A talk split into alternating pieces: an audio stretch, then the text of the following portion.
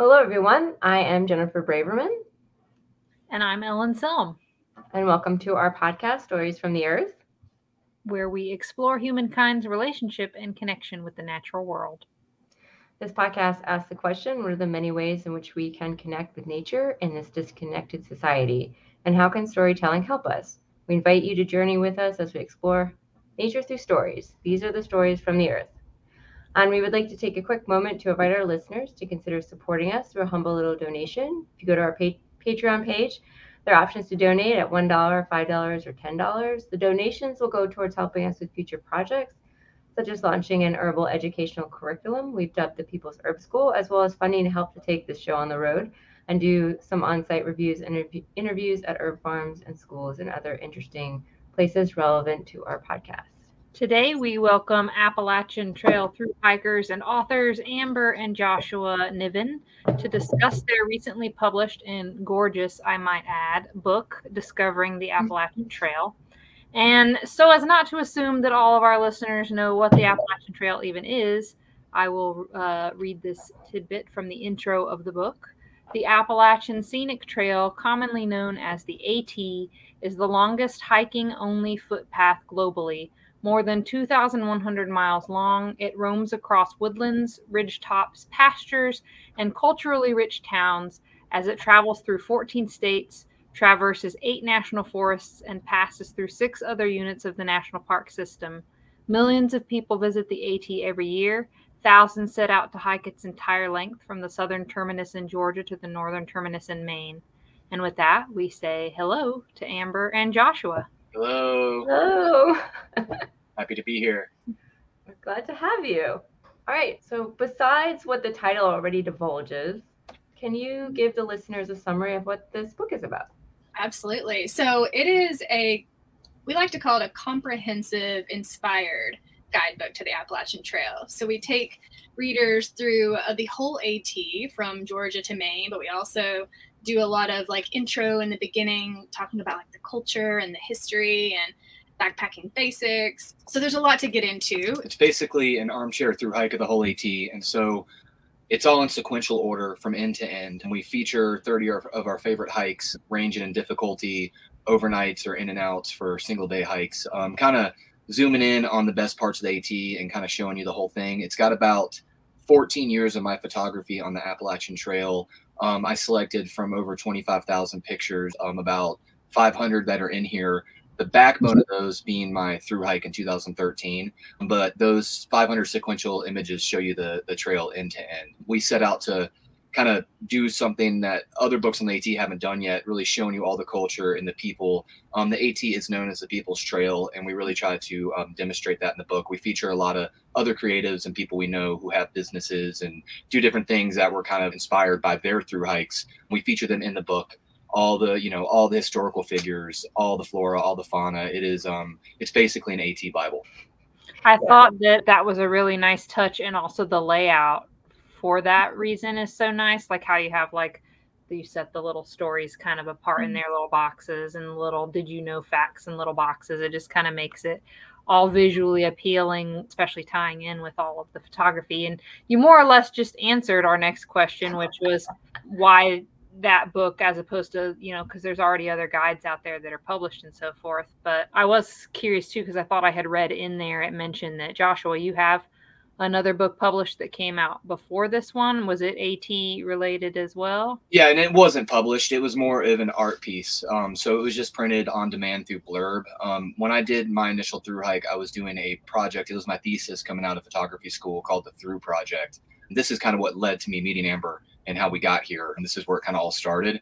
But I took me and three other people on trail. We did crowdfunding um, right after I graduated. And we uh, through hiked. We carried fifteen pounds of camera gear across the AT. I took fifteen thousand pictures when we were out there, and I made a coffee table book basically. And so it was just a print on demand. It was like one hundred fifty images in sequential order also that were not with words and stuff. It was really like a um, visual account of the trail. And so I used to print that and sell it alongside my artwork and stuff. Okay. Yeah. This uh, Discovering the Appalachian Trail is like the official Mm-hmm. publish of the photos with the story. Awesome. Yeah. yeah, and the photos are amazing. Thank you. they're just they're just gorgeous. So I, I can't imagine how hard it was to pick from all of those. Impossible. Pictures. Yeah. Yeah. Somehow did it, but it was not easy for sure. Yeah. I know you just talked about a little bit of your background, but can you tell us a little bit more about your background and, um, you know, how you both discovered the AT, I guess, separately, and then and how to bring you together. together. Clearly, there's a story there. Definitely. Yeah. The trail definitely brought us together. So I grew up in um, Gatlinburg. The Great Smoky Mountains was my back park and um, or my backyard. And so I grew up hiking along with my dad and mom and family, but he, my dad wanted to hike the AT since he was thirteen years old. And at some point I kind of jumped on his dream, and he, he really inspired me to, um, yeah, to try long distance backpacking. We were more of day hiking um, people. And so in twenty twelve or something, I decided I was going to go with him, and we spent the next couple of years preparing. And then my brother, who was younger, decided he wanted to go too. So we had to wait till he finished um, high school along with my cousin. And that's how kind of we, uh, yeah, built the dream. And we set out in twenty fourteen to, to hike and um, attempted the thru hike and had to get off in Virginia, unfortunately. And Josh was before me. His hike was in twenty thirteen. I'll let you. Yeah. So um, I, I heard about the AT when I was young from my grandfather. Um, he was talking about Bill Irwin, the, the hiker who was blind, who did it. And so it always fascinated me when I was like eight years old, and it was kind of always in the back of my brain. And then when I was a teenager, um, one of my best friends started going out on trail, and he invited us out there. And then I spent all of my summers as a late teen and early twenties doing giant section hikes um, on the AT. And that kind of inspired the project. And then in two thousand thirteen, we did our project. And the following year, I built a makeshift gallery trailer, and I would travel up to Trail Days, um, which is the annual kind of get together anniversary for post thru hikers, past thru hikers, and current thru hikers, big AT festival. And so I would go there and set up and sell my artwork that I printed and my book and all of that. And that's when actually Amber, on her twenty fourteen hike, was at Trail Days and came through my booth where I was selling the artwork. Um, and that's we, when we originally met. Unfortunately, I don't remember that. She remembers it. But the following year, um, the following year in two thousand fifteen, right? Yeah, in two thousand fifteen, um, I was there again selling my artwork. And Amber had an artist collective called the Wander Trees and a candle company. And she was selling um, other artists' goods and her candles, and was set up at Trail Days. And she got set up across uh, from me. And so we were actually, where you're set up selling your stuff, you're actually on the Appalachian Trail in the park in Damascus. And so we met right there on the AT, and the rest is kind of history there. Yeah. That's awesome. Just the fate of where your tables were assigned. That's, yeah. That's yeah. Awesome. Yeah. Exactly. So Amber, you said that you had stopped in Virginia. Were you headed south to north, or north to south, south to north? So you made it about what, halfway-ish? Or? Well, I was headed north to south. So we started in Maine, and I was heading down. So it was like three quarters of the trail. Have you ever have you gone back to do the other parts since? Yeah, slowly been like chipping away at um, the rest of it. Awesome. Yeah. Yeah, but now with two littles, it's kind of yeah, way, way more difficult to, to knock off big miles, but slowly, yeah. What is the thing you both love most about hiking the AT? That's a great question. I mean, mine's easy. It's always kind of been the same thing. It's um this kind of independence, like kind of um responsible for yourself, alone. Not that you're actually alone, but this whole feeling of, you know, freedom that you get when you're out there. I mean, it's kind of a, you know, it's kind of an American dream kind of deal. You know what I'm saying? It's, you know, we have this amazing trail um, that's unlike any other trail in the world. And it, and it's here, and it's kind of, it kind of represents autonomy. I started going out there as a young adult, my late teens, and I've kind of found myself out there and found my independence and my strength and all of those kind of things. And so for me, it really is just, um, I feel like I'm free whenever I'm out, when I actually have time to go on an overnight and actually go out there. You know, that's my favorite thing. It's just kind of being autonomous in the, um, in the woods, and being um, able to do what you want to do kind of thing. Yeah. Yeah. The AT, um, it's just the ability to reinvent yourself when you get out there, especially if you're trying to take on a thru hike, which is, uh, yeah, when you hike the entire thing or go out there for a, a long period of time, you know, you claim a trail name and you can you can be you can be yourself fully, and it's such a welcoming environment. I think that's the thing that comes to my mind when my favorite thing about the A T is just the people and the culture and this kind of richness, this closeness, this bond that you experience while you're out there. Of course, connecting with nature and and feeling that sense of freedom and that deep connection with um, the natural world. But the people are just right up there, up top for me.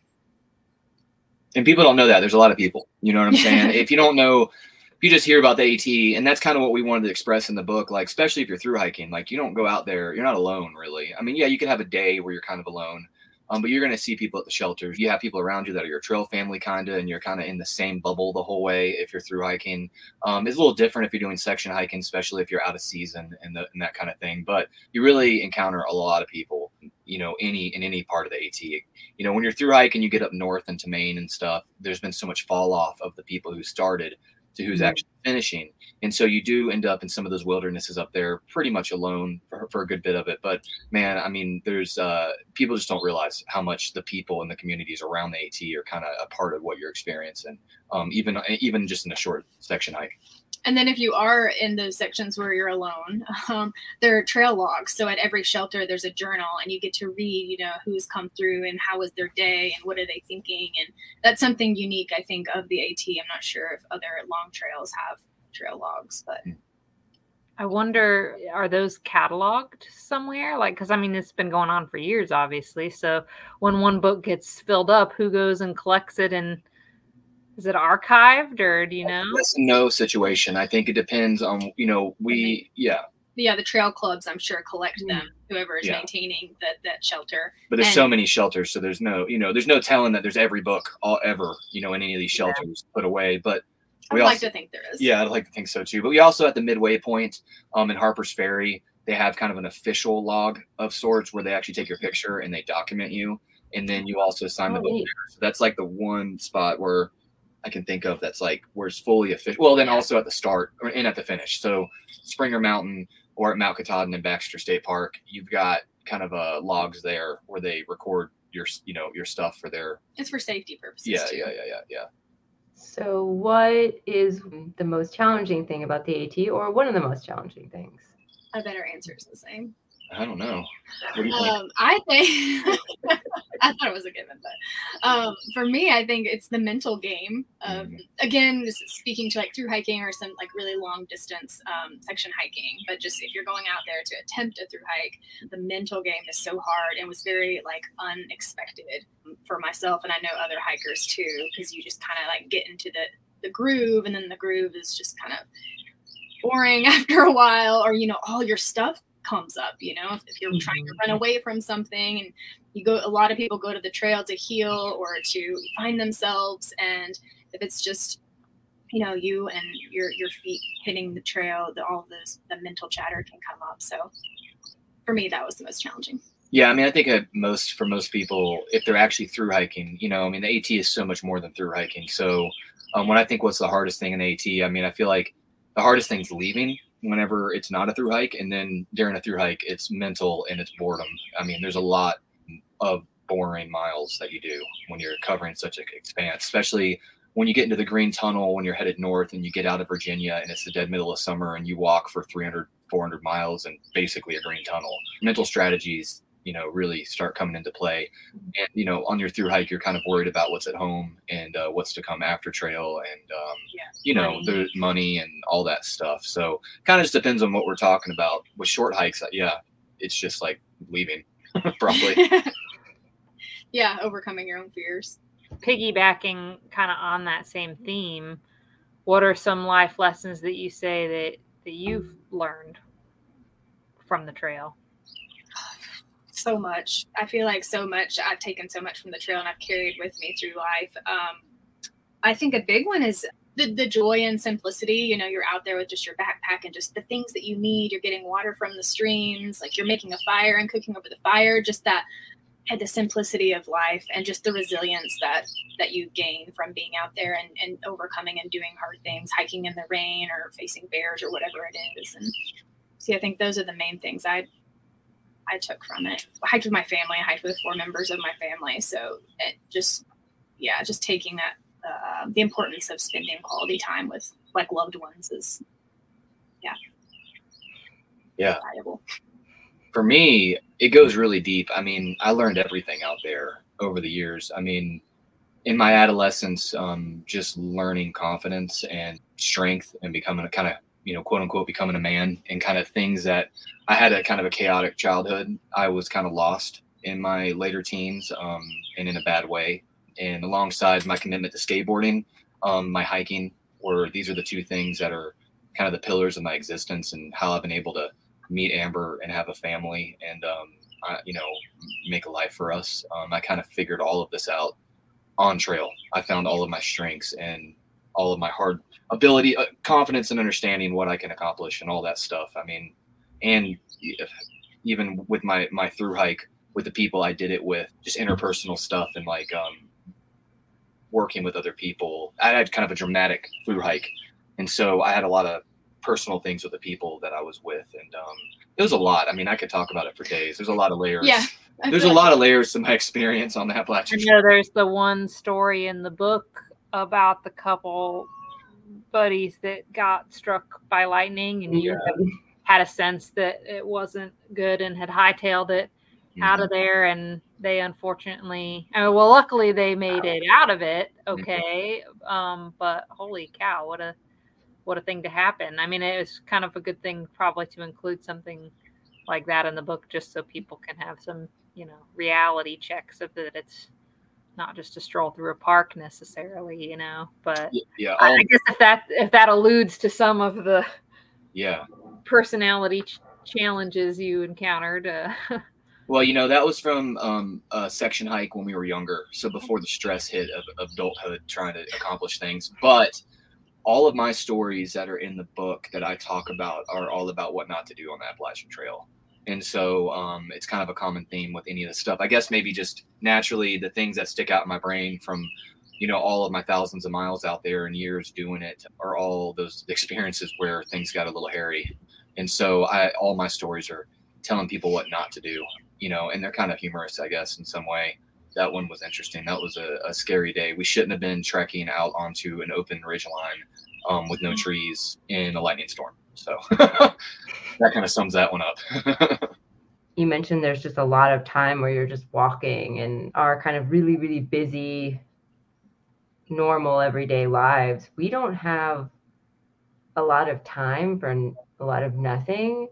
So I, it makes sense that it would give you time to think about things that you haven't been able to think about and to process them. And I think that's why stuff comes up and, and also like why that's really great. Like we just need more of that time in our daily lives, but we don't, we don't have it. And yeah, you can get that out there for sure. I mean, I had to learn how to kind of downshift my personality, um, especially on my through hike, um, just being such like a um, adrenaline junkie and high energy person. There's so much I therapy for like learning how to be calm and wait. You're doing a lot of sitting on the roadside waiting for things. And you're always is, and then you're also waiting to get out and be done to start your life. And you're contemplating everything about your life the whole time. And so I didn't really possess those like kind of mental skill sets until I through hiked really.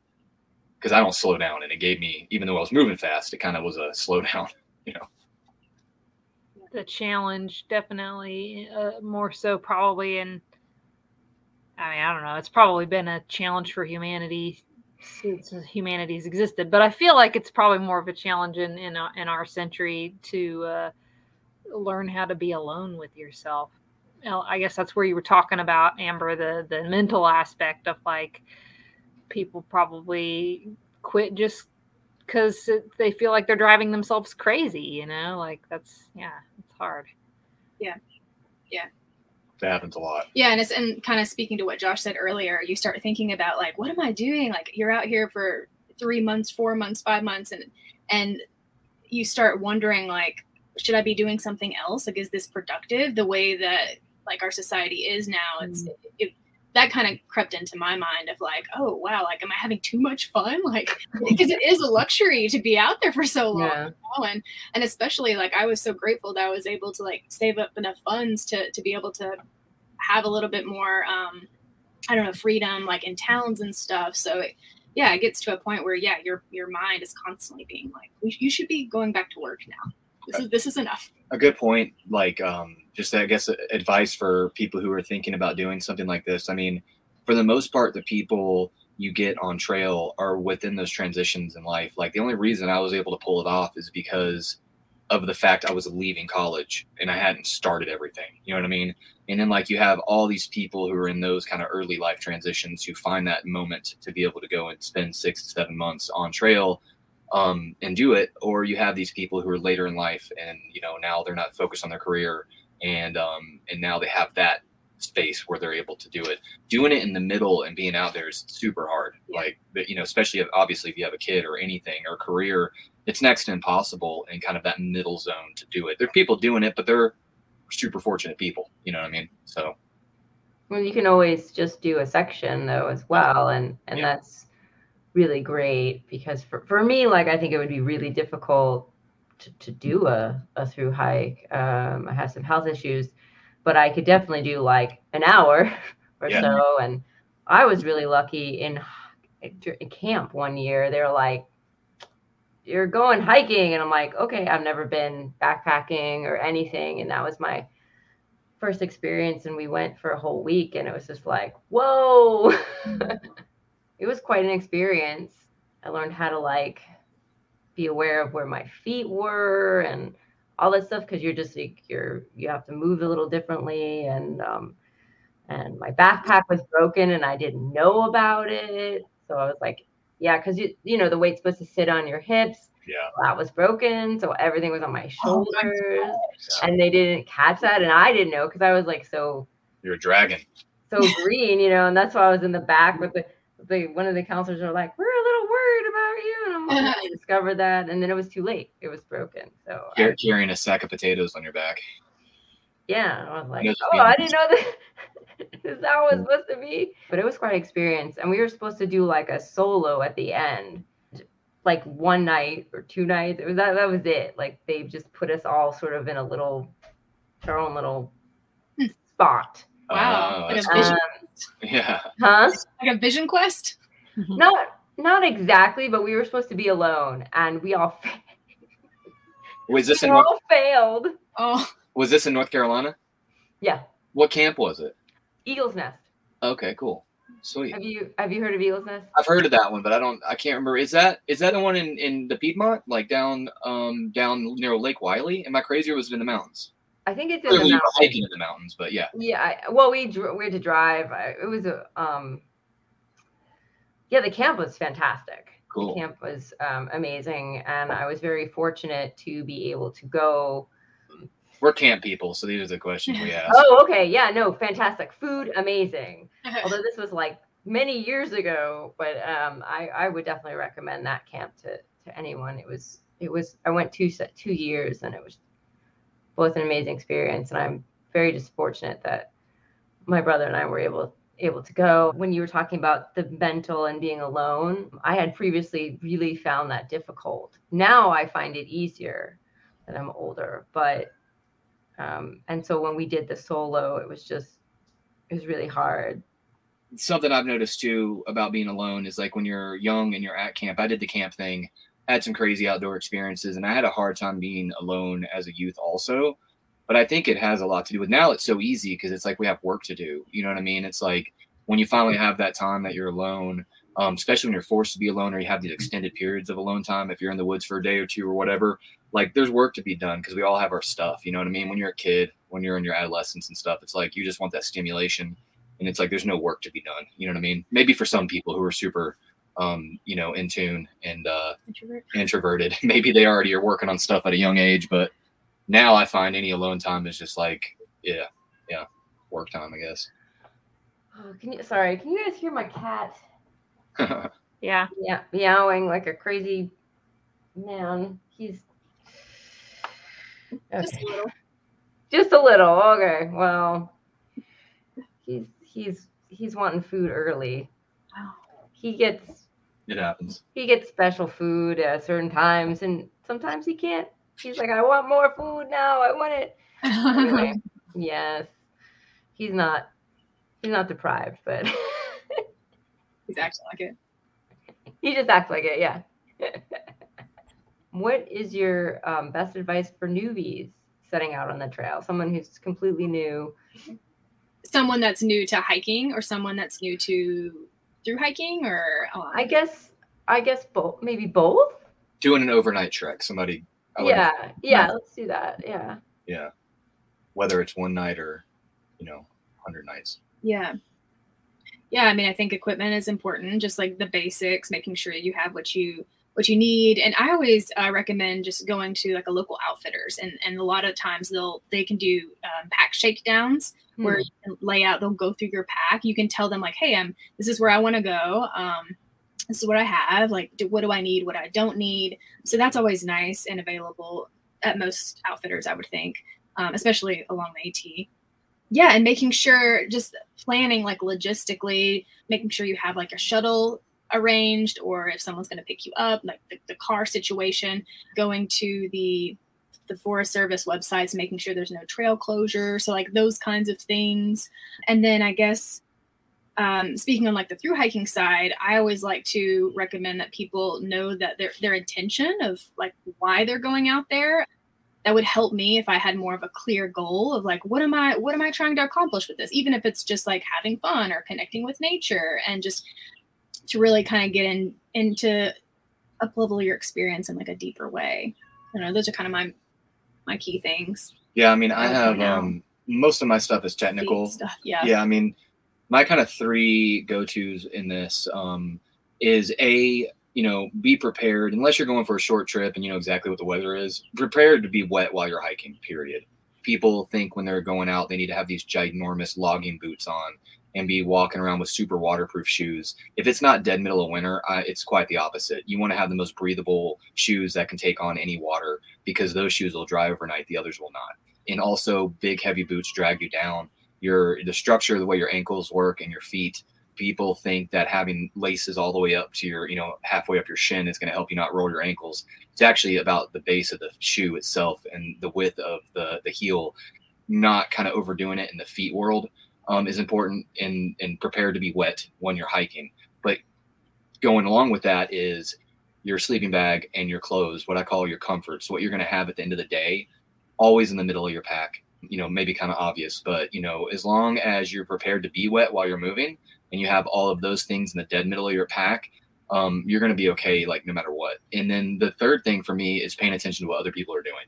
Everybody's different. I have to focus on my feet one hundred percent of the time when I'm in the woods, because I have feet problems. I know people who can throw on a pair of Nike Dunks and never look at their feet once and carry fifty pounds and never even think about it. Um, and especially when it comes to staying dry while you're hiking, even though you're going to be wet, just other people's techniques, small umbrellas, things of these nature, this nature, all these little details. It's all about paying attention to what other people are doing, because that's how you're going to learn when you're around people, especially if you're starting a through hike. Look to the people who seem to be focusing on things you're focusing on, and um, paying attention, because it all seems kind of simple, but there's just so many tricks of the trade and so many little details that really can make the difference for whether or not you're comfortable when you're in the wilderness. And it's nice to not have to like feel like you're going out and reinventing any wheels. Yeah, yeah. totally. Totally. Yes, a lot has been figured out. Yeah. Yeah. Oh, I'll also add to let someone know where you're going, um, someone responsible, and um, maybe brush up on Leave No Trace principles. You can go to leave no trace dot org, I think, and we have them in our book too. It's just outdoor ethics of actually how to recreate spon- responsibly, yeah, what to do with your waste and good stuff like that. Speaking from your experience, would you recommend that uh, people would get more of a full AT experience by through hiking the entire thing, or dividing it into segments and knocking it out over a longer period of time? Is there like, what would you say the reasoning or benefit to one over another could be? So I would say it definitely depends on the person. Um, there's trade-offs to both. If you get the call to want to section hike the AT, then you, or to through hike the AT, then I don't think you're going to be satisfied with section hiking it, but you can absolutely get a full experience section hiking it too, because you're going to go through all the same places. You're going to see the people. You're going to stay at the shelters. And I know that's kind of like a, not a, really an answer, but. Um, well, I'll, I'll piggyback on that. Yeah. Like for me, I've done both extensively. Um, I do two to four weeks every summer, one, you know, between the ages of nineteen and like twenty-four or twenty-three or something. I think with a through hike, a lot you have to miss a lot of stuff when you through hike because you have a window. You have to get to Mount Katahdin before October fifteenth. They close it because snow starts coming on Katahdin. And so, you know, you got, if you're not going fast enough and you, cause you, you, you know, you start in early March or the end of February. If you do the end of February, it's too cold. I was waist deep in the Smokies and snow um, three weeks into my hike or two weeks into my hike or whatever it was. Um, you got pretty major winter to start with, and then you're ending with it winter kind of da- coming. And so you do have a window, and you got to miss a lot and make a lot of decisions. And, and there's a lot of just hiking through things fast because you got to stay on schedule. Um, you know, experiencing it in that way um, is great. Um, but it almost, in my opinion, you can kind of experience more doing large sections because you can kind of get the best of both worlds. You can be slower and kind of take it in more. You got people who go out there you'll be on trail with who are doing it in five months or less, who are basically carrying twenty-three pounds and they're running the whole time. They're not seeing anything. You know what I'm saying? They're, they're hiking twenty-five plus miles a day or whatever, you know, twenty to twenty-eight miles or whatever it is um, that those high, high level hikers are doing that are lightweight. And I mean, they're missing a lot. They're seeing a lot, but they're missing a lot. And you're not really, you know, smelling the roses as you're going in that way. I think two to three weeks in the middle of the summer is like the ideal, get the experience, in my opinion. Yeah. And I'll add too that the, the founder, the, the visionary of the Appalachian Trail, Benton MacKaye, never intended for people to hike it from end to end. And it would always annoy him when he would hear about people like counting miles or making it about a competition. Um, he actually didn't even like the word hike. He liked the word walk. Speaking of the full AT experience in that sense, then yeah, going out for, for a walk on the AT would be his recommendation. Speaking of Benton MacKaye, I know that there's things like the Trail Days Festival you were talking about and Good Samaritans you meet along the way, A K A the trail angels you speak about in the book, the kinds of things that help the hiker out along the way. But did you notice, is there much evidence of MacKaye's original vision along the trail in terms of like the camps he mentions? Like, I just thought, like, what an awesome idea that is, that one could just be strolling along and come across, you know, encampments in the forest dedicated to like nature schools or farming. Like, is there anybody doing any of that along the trail?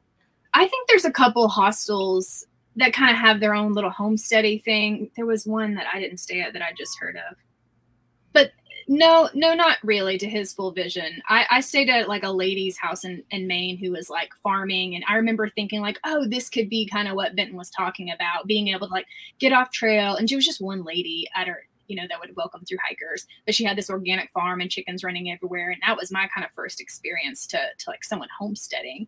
And so I could see how that could kind of like be what he was wanting to introduce people to.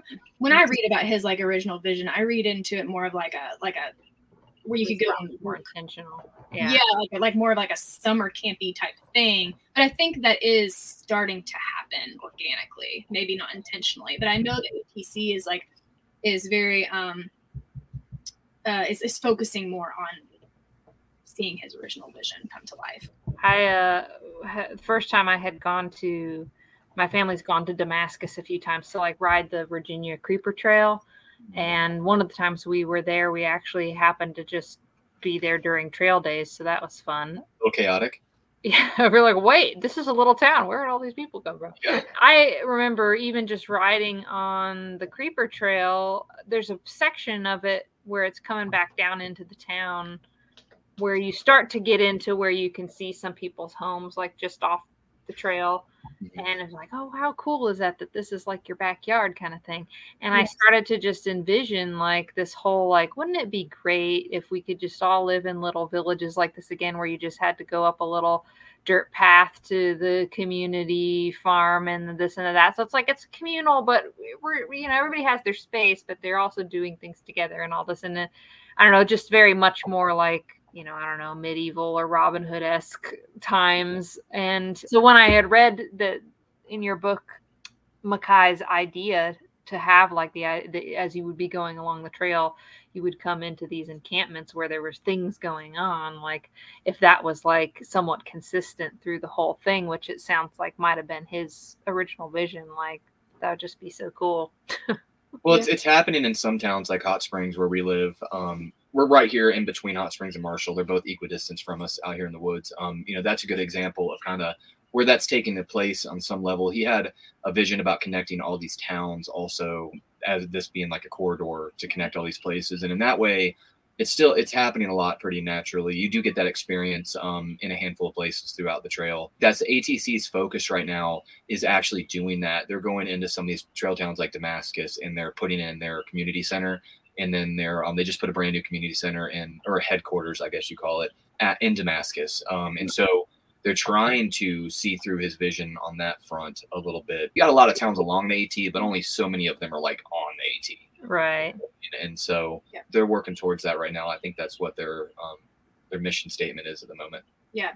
Awesome. It's cool that even though maybe some of the vision hasn't been completely realized yet, that a lot of it had been, even though it, it took a long time, but he had such an idea and it actually came into reality. And now we have this amazing thing, which I just grew up taking it for granted, you know, just I was like, oh, yeah, I know this trail is D A D, blah, blah, blah, blah. Yeah. Yeah, you grew up like thirty miles from it, so. Yeah, and then we have the Blue Ridge Parkway where you just uh, hop on the parkway and there's trails off of it. So it's just, it's just something that's always sort of been there. Although, like, my family's from New York, so a small part of my life, I, I was in the city. I always think that's just amazing when, when someone has an idea and they can take it through this process of um you know actually making it happen. And yeah. The guidebook that we use is called the AWOL guidebook. It does a really great job of, it has the all of your little points, you know, where you get your water and whatnot, but then every so often, every couple of pages, it will be a map of a tra- the trail town, and then it will list like post office and like services that you need. But um some of them have like trail angels that will come and pick you up and you can come stay with them. So I feel like that's kind of a cool like way to see that vision too. So besides what seems obvious, like shelter and a sleeping bag, what are your most important or favorite pieces of gear that you you can't do without on the trail? Number one for me forever is my small A M F M radio, crank radio, that has the NOAA on it for weather. It's a nostalgic piece of my history on the trail. We always hiked with crank radios when I was younger. It's cool to be able to just tune in to whatever's out there and, and have that at night when you're sitting by the campfire. You know, obviously spend time listening to nature and watching the stars and everything. But I love those crank radios. They always have a flashlight on them. They're solar charged. They're small. You can just sit there and just wind it while you're sitting by the fire. And um, that's actually how I discovered eighty-eight point seven and kind of how I ended up in this region living here, is when we were younger, going out on trail, and we'd be sitting around the fire drinking whiskey and pull out the crank radio, and you turn on eighty-eight point seven in the middle of the night and it'd be some crazy show. They used to, they used to be a little bit more out there, I think, with their late night um, uh, shows and whatnot. But that was like a memory I always held on to and always kind of been connected to that radio station, which I love so much. Celtic Winds on Sunday morning. We live thirty minutes from a grocery store on the side of a mountain. We're basically on the AT out here. And when I'm out here doing yard work or working on the house or doing anything, pulling that radio, even at home, I use that radio constantly when I'm in the woods, just listening to eighty-eight point seven or whatever. So kind of not a hiking thing, but kind of it's that everybody's got that thing, you you know, your book, right? A lot of people, you know, carry a book, um, have that one thing that kind of gives you luxury item, that, that lo- yeah, the luxury item. And then second to that is my uh, lightweight hiking umbrella for obvious reasons. Yeah. Yeah. They make these really small, awesome uh, hiking umbrellas.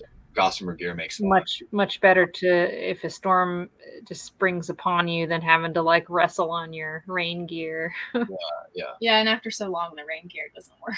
Yeah, you, that's why like rain gear, rain gear doesn't work. Okay, like if you're actually hiking in the woods, rain gear is going to do nothing for you but make you sweaty, and then you're wet anyways. Yeah. At least for me, um, I'm always carrying weight and moving fast. Um, even if I'm not, I mean, I'm going to be sweating. So I like the umbrella because you can basically just be in the summer months, like be in your t-shirt that's water wicking in your shorts, and then at least if you have the umbrella above you, it's uh, re- relieving that sensation of cold water hitting you constantly. And so then you can really still get a lot of miles done. Your feet are soaked, everything's soaked, but that's cool because you got your comfort clothes in the middle of your pack with your pack cover on, and they're going to be perfectly dry whenever you get to where you're going. And if you need a snack, you can turn your pack around and squat down with your umbrella above you, operate the top of your pack where your brain's at, and stay relatively comfortable. So that's kind of my technical gear piece that I think is always worth having. Yeah, my luxury item is a journal. I can't go anywhere without my journal. And I guess second to that would be um, I use the Spot, like, G P S tracker just mm-hmm. to get, like, a little peace of mind. Of, now, especially having kids, it feels good to, yeah, have that. Looking back at your experiences, is there anything that you would do differently now? Any kind of sort of you live and you learn moment that's stands there's no, out? There's no time for all that. Yeah, really. That's another one we could go, oh, gosh, so far into. I know yours, because we talk about it a lot. Well, that'll make this uh, quicker and easier. You tell tell them. The um, planning out food and and doing food better. If we're talking about through hiking, is that what we're talking about? Yeah, let's we'll put it in that context. Maybe that'll help rein in oh, the answer. Geez, I don't know. Yeah, well, that's kind of would be mine too. I didn't. A food would definitely be. Yeah, planning out food better, because I relied on. Although now that I'm saying this, I probably wouldn't. I relied on stopping into these little towns and doing the, the rice sides and like all the stuff that was full of sodium and sugar and uh, Snickers and Pop-Tarts and like all of the, this bad food. Um, so I'd probably plan out my food better and do more mail drops maybe, or and, and take better notes, especially after writing this book and realizing like, I wish I had better notes um, to, yeah, to look back on as far as yeah what I'm seeing, rather than just like, I'm feeling tired and sore. Everything I did wrong on trail during my through hike is what's led me to be who I am now. Yeah. I made, I brought, probably brought an extra person I didn't need to bring with me on my through hike. That was a part of the project that caused me, um, I didn't enjoy a lot of my through hike because we were running out of money. We didn't crowdfund enough money. We thought we had enough money. We didn't have enough money. Internal conflict with my rider. Many things that caused my hike to be incredibly stressful, with the looming Um, financial aid kicking in, with uh, me thinking this was a project that was going to kind of push me in the direction I needed to go, which it did. Um, at the end of the day, there was a lot of struggle after my hike. Um, I survived the last two months of my through hike on fifty dollars a week um, that my stepdad was sending me. And so I had to split from my guys and give up all my food because I didn't want to be around one of my people anymore towards the end of my hike. And but this led to me meeting one of my best friends and the um, godfather of our daughter as a result of that.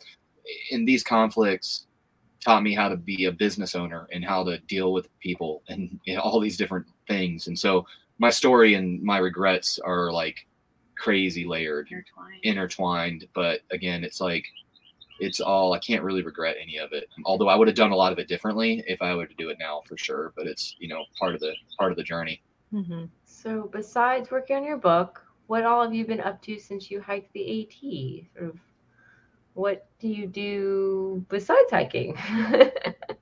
Yeah. Uh, having kids is only what we've been up to, really. Um, yeah, having kids, uh, doing the mom thing, writing, yoga, yeah. Getting our homestead up and running. Oh, yeah. I mean, I've got a bunch. I um. I have a, a a local business to Western North Carolina. Um, I'm a fine art reproductionist. Asheville Fine Art Printing is my company that we run here from the homestead. I photograph people's artwork, reproduce them on canvas, your watercolor prints, all your G-clays. I run a sticker machine. And so I service a, a huge portion of our artists here in Western North Carolina for all of their, um, you know, reselling artwork needs. And so we have that. And then I'm a member of a nonprofit in Asheville, um, the Asheville Skate Park Foundation, or Skate Foundation, rather. We have a community-built skate park in the River Arts District called the Foundation, Foundy. And so I do a lot with the community with crowdfunding, raising money for building ramps. And then um, our nonprofit is responsible for coordinating the um, renovation that just took place at the Food Lion Skate Park downtown. We got a two hundred thousand dollars grant from the city to redo that part. Well, not redo oh, it, wow. but to it, fix it up.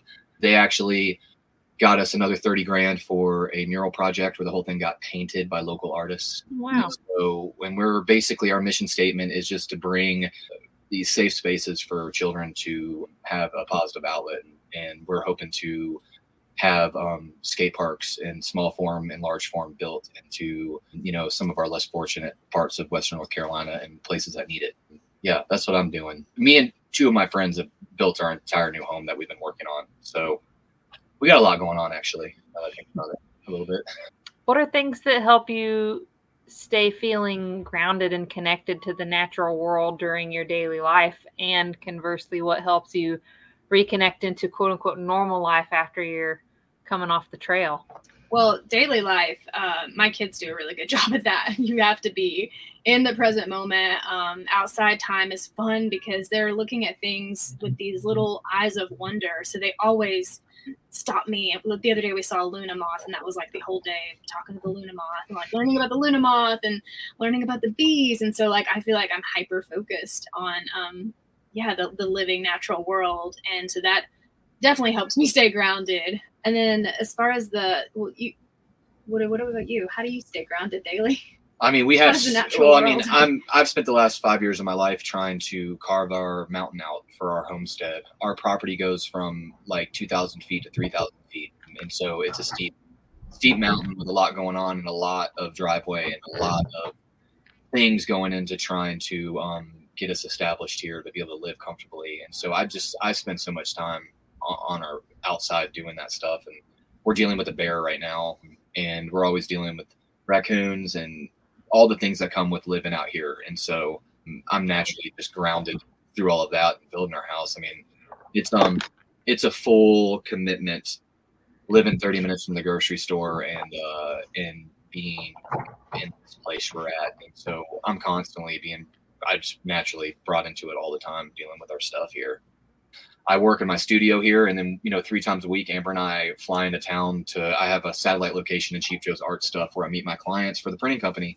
And so it's this constant like in and out kind of deal. And so um, we're kind of immersed here. And then I go into reality and deal with the clients, drop off all the artwork, and then back up the mountain. So that's kind of the, kind of the way we do it. What was the second part of the question? Oh, how do you reorient back into that sort of thing when you're, once you're coming off the trail? Like back into the grind. So white and white knuckle it, pretty much. Yeah, that's yeah. I don't need. Yeah, acclimating acclimating to to real life is a challenge. I think people, um, people, and lots of good yeah day hikes, and I don't even know how to answer that question. But just to yeah, put one foot in front of the other, float into it. Yeah, that's a good question to ponder. One day you're just like, oh, okay, I guess I've reintegrated now. yeah, yeah, yeah, yeah, yeah. It's a weird thing. I remember like speaking about like the the through hike, like driving in the car was really weird. Like the ride, like from the trail to to the home, I was like, whoa, we're moving so fast, and I'm like looking at the mountain range and being like, God, that would take us days. And it is a yeah, it's a weird thing from. Yeah, being out in the woods for so long and then coming back, coming back home. It's almost kind of sad because now when I'm thinking about like our like our weekend adventures we take out, and that you do just you just click right back in so fast, and it's like, oh, here we go. We're like switching gears, switching. Yeah, it is just like switching gears of a bicycle almost. We're talking hiking, like um, doing any trips that are over, you know, three or four nights. Your acclimation usually involves food. Yeah, lots of eating. Yeah. You kind of acclimate pretty quickly because you're kind of just uh dreaming of what your meal will be when you re-enter the world. Yeah, exactly. Yeah. Yeah, there was one part in the book where the guy had his like what he was eating. Oh my gosh, you guys, I'm sure you remember that part. Oh, that was that was fun. One of someone's stories. Yeah, it was someone's story, and and it was like. It takes us a lot of calories to to do the hike. So even though like it seems like a lot of like it was like peanut butter and oh my gosh, I wish I had like yeah, we have a bunch of stories in there. I'm trying yeah. to I'm trying to pick apart. I'm trying to think of a lot of peanut butter too. There's a picture of my brother with peanut butter and fluff. That was that, maybe that was that was it. It's just like this is a a trail meal, and it seemed like kind of. If you were eating it, not hiking, it would be really, really strange. But oh, yeah. like you need all these calories to, to do yes. the hike. Yeah, you do. Yeah, you do what you have to to get the calories in. Yeah, it's impossible to keep up with the calories when you're in a full-blown through hike. Um, nearly impossible. Yeah, that's why I was like second-guessing my mail drop, uh, looking back thing. I'm like, oh, I probably would just be eating anything, everything inside anyway. Yeah, and there's a lot of tendonitis from people not eating enough meat and um. Oh. You know, you got to really be on point, just depending on how you're hiking.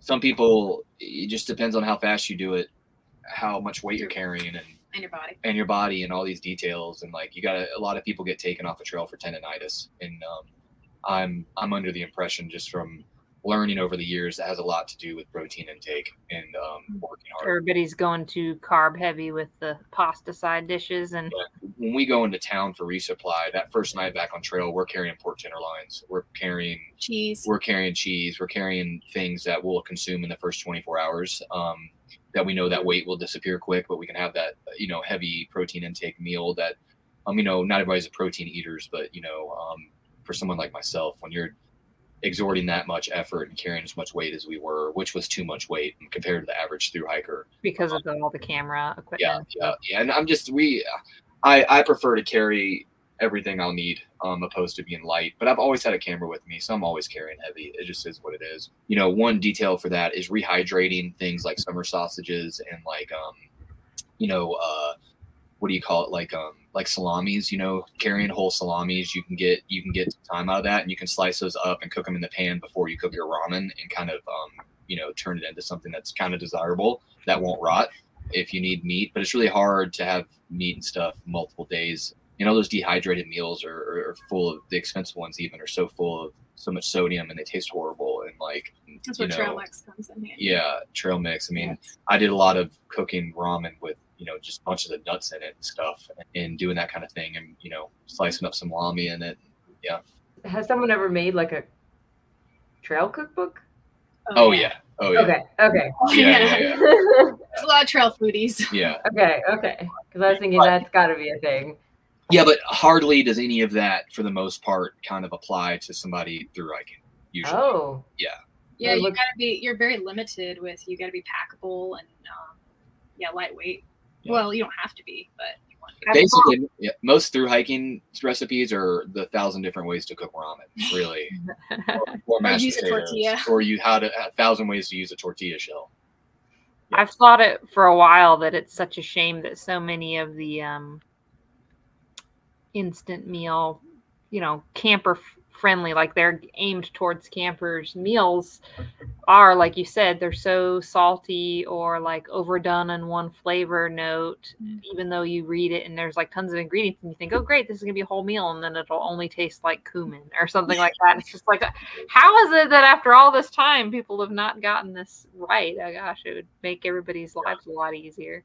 I will say, uh, just because it hit me, you know, one thing, though, that you can find, I think even Nancy East, who's a great uh, resource for, um, she's a guide in the Smoky Mountains, um, and she's kind of a kind of notorious first responder, first yeah, responder author. notorious author of hiking. Um, and I'm pretty sure she provides some of this information on her website. But a lot of people do have tons of meals and recipes where you're dehydrating stuff. And so that is the one area and space where there are cookbooks for dehydrating things, and you can go so extensive with dehydrating meals. I'm just not a fan of dehydrated food in general. So I, even if it's the best dehydrated meal in the world, doesn't necessarily meet my needs um, one hundred percent, unless it's like a super gnarly rice dish that's got everything in it, you know. But there's a million resources out there for dehydrating. You know, the sky's the limit on how awesome your food could be if you're dehydrating it yourself, you know, so... Mm-hmm. There's that. Yeah, and that's a good point. It reminds me, going back to some of our other questions about your favorite thing and life lessons, hiking, backpacking specifically really requires you to be very mindful. And Jennifer, you were kind of speaking about that with the hip belts and like and feeling your body and like and it just you, you're constantly checking in with yourself and making sure, do I have enough water? And Josh is talking about like the diet and how that affects your body. And so, um, yeah, I think that is definitely one of my favorite things about about backpacking and how it yeah connects you with yourself too. Yeah, like sort of learning how to do that in a in a way that I know our day-to-day daily life doesn't sort of allow us to do that, but it's very important. Yeah, that's cool. I uh, made a little side note here to myself that I had to laugh at your little did you know tip on page one sixty-nine where you mentioned that the total elevation gain across the entire Appalachian Trail hike is the equivalent of climbing Mount Everest sixteen times. And I was like, oh man, I don't know if you should have put that in that book. It's not a selling point. It kind of makes it sound way more exhausting. I mean, I could see why it would also make some people be like, whoa, yeah. Yeah.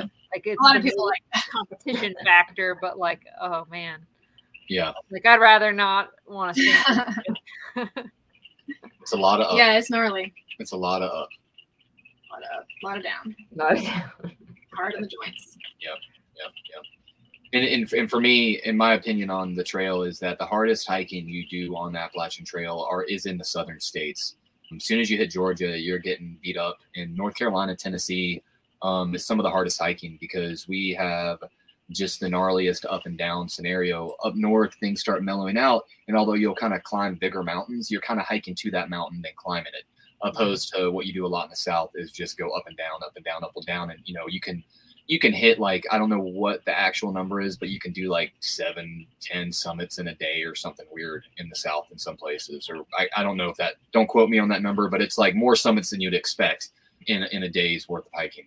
You think, is that why people tend to start south? And because I would think, like, well, if it sounds like if you're fighting time and the snows, it makes sense to start north and go south. But based on what you just said, it almost like, oh, that's why you would want to start south and go north. When you have more energy, start with the up downs. Well, honestly, that's actually to our detriment, I think, in the trend, because um, you actually would actually warm up to hiking better starting in the north. The fall off rate in Georgia to North Carolina is insane with how many people actually start within a week or off trail, because you just get it handed to you immediately. But I mean, most people, I think the trend to go from the south to the north just has a lot to do with like how vast up north is and how insane Katahdin is. Springer Mountain ain't that great. It's kind of just a hill in the woods, but there's Amicalola Falls and there's a sweet waterfall system and these stairs you got to hike and there's cool stuff. And, you know, there's all that, but I think that nothing beats Katahdin. Nothing That's beats like Katahdin. The granddaddy yeah. of so it's like, and nothing beats New Hampshire, in Maine, in Vermont, and it's like if you start in the South, then like you kind of get to hike to that gloriousness. Even though for me, the most fun part of the Appalachian Trail, just to have a good time, is between North Carolina and the end of Virginia. The most fun, the most water, the most everything, in my opinion, is in that that region. But the views and just how epic it is up there is something to kind of push towards. And so I think that's how it's kind of ended up that way. I'd guess like ninety percent of through ninety to ninety-five percent of through hikers go from, yeah, I think from it's Georgia. ninety. Yeah. I yeah. think twelve percent are something um, like that. Eight. South, yeah. Attempting South. So hikers. Like eighty-nine percent of all hikers doing a through hike start in the South. Hmm. Okay. Yeah. Yeah. The stats may be old. But... Yeah. Those might, the numbers. That was at one time. Not that was people. Yeah. So goals for the future, plans to get back out on the trail, or do you think you'll write in any more books? Yeah. You want to take that? Yeah. We are potentially about to embark on a second chat, not chapter, um, project. chapter project, chapter for the lack of a better word, um, in this situation with uh, this book. And so we're working on details right now. It won't be this book, but we've got some other stuff in the works um, that we're hopefully going to be doing. And it's going to be a pretty vast undertaking, and it's going to take three or four years, and it's going to be, um, it's going to take, it's going to be hopefully be cool. And we'll keep everybody posted on that. We can't talk about it at the moment, but Amber is, is um, prospecting and getting her master's in writing, and she is working on a memoir, and she's got her own personal writing stuff. Yep. I'm working towards um, becoming a guide. So I'm, I'm running a printing company for us to survive now. We had to have like a retreat here at our homestead. Um, we have like an Airbnb that's kind of more integrated than an Airbnb, which is going to be the, a home base for my guiding company, where I actually will teach people long distance trekking and do the whole tourism thing, taking people on hikes, teaching them the history of the AT, the Pisgah, all these different things. And I want to pe- teach people the technical skills to do this. And um, I'm going to do kind of courses here on the homestead and do stuff in our backyard where people can learn, and then also take them out. And this is kind of my long-term goal. And so these things are kind of the backbone of what that hopefully will be eventually. And so we're um, working towards that. It's a long-term thing. It's going to be a while, but eventually I'll be able to um, take on some clients to teach them this stuff if they want. That sounds cool. And it's nice because where you're located, you know, you're in the, you know, you said your favorite area to kind of go out is between North Carolina and Virginia. So you're situated in the sweet spot to get people broken in for it. So that's nice. Yeah, and in the meantime, um, Camp Happy Mundo, Camp Happy World. Our homestead is called Happy Mundo. Um, Happy's our cat, Mundo's our dog. And uh, we have Camp Happy Mundo. It is a Airbnb that is all hiking themed and Smokey the Bear themed. It's a great place to come visit if people from out of the region want to come here and be in the heart of Madison County. Um, it's got a creek going around it and a pond with fish in it you can swim in, and it's got waterfalls and a mountain view, but it's like a hundred year old home. Um, yeah, it's cool. It's cool. So if anybody's interested out there, and that'll eventually will be uh, more than just an Airbnb. I'll put the link in the description so yeah. people can find it. And, and also, I know, Amber, you have a website. And Josh, you probably have a website for your business. We've got lots of websites. um, we'll put them all up so everyone can can find uh, more information. Yeah. All that. You yeah. know, especially also where to get buy the book. Yeah. Anywhere books are sold, you can find it. So easy, easy to find for sure. Um, locally yeah. here in Asheville area, we have R E I, of course, and then um, Malaprops. Malaprops has signed copies typically. And Bluff Mountain and Hot Springs. Okay. Do you guys have anything else you want to add before we just officially wrap up, or is it something that maybe mm. we didn't mention? Or normally we have events and other speaking engagements that people can come to, backpacking clinics, but I don't think we have anything on the books right now. We're kind of going into our summer of fun. Yeah. um, but yeah, just yeah, connecting on the websites, okay. Instagrams, and whatnot. And we'll be doing some clinics coming up here later in the year at Fjallraven and Bill, in Biltmore Village, which is a Um, a, a, a trekking supply kind of company um, out of Sweden that are um, yeah they make awesome gear, and we we do some long distance what do you call it um, clinics clinics that was it um, like workshops, and or- so we have some more we're actually about to start planning, so if people keep their eye out there'll be some opportunities to come and learn about long distance trekking, all the little ins and outs and the things you'd never think about, tips and tricks tips and tricks yeah awesome yeah awesome I'd like to thank everyone for listening. I'd like to thank our guests for joining us today. It's been so awesome. Thank you for having us, y'all. Yeah. We really yeah. so much. I love it whenever we can actually get into some of the the nerd the nerd stuff behind everything, and not just kind of a, you know, cut and dry. Cut and dry. So we got we got into it. So I enjoyed it. Oh yeah, definitely. We do too. All right. So this podcast asks the question: what are the many ways in which we can connect with the natural world in this disconnected society, and how storytelling can help us? We invite you to journey with us as we explore nature through stories. These are the stories from the earth. And we'd love to hear from you. You can email us or leave us a voicemail through Anchor. Uh, and you can tell us your stories from the earth, your story from the earth. How do you connect with nature in this disconnected society? How has this connection impacted your life? And also this month's extra podcast question: have you ever hiked the Appalachian Trail? And if so, what was your favorite thing about your experience? And you can leave your answers on Spotify. And that's this question will only be available through the podcast app. So you won't see it on the desktop form. Um, or you can comment on this YouTube video. Or you can send us an email. And then, of course, we're going to put all the links for uh, Josh and Amber, so you can follow up with them. And you can follow us on Spotify and Apple Podcasts. We have a YouTube channel, a Facebook group. We're on Instagram and TikTok, which is still kind of a work in progress, but we're up there. Again, we would uh, like to invite our listeners to support us. You can go to our Patreon page and donate, uh, donate, and that will greatly help us out. And also you can uh, leave us a review and a rating on Apple Podcasts. And until next time. Cool. Okay. Maybe Thank maybe you. We'll uh, see y'all on the trail. Yeah. yeah. Thank y'all. Sounds good. All right. All right. Bye. Bye. Trail.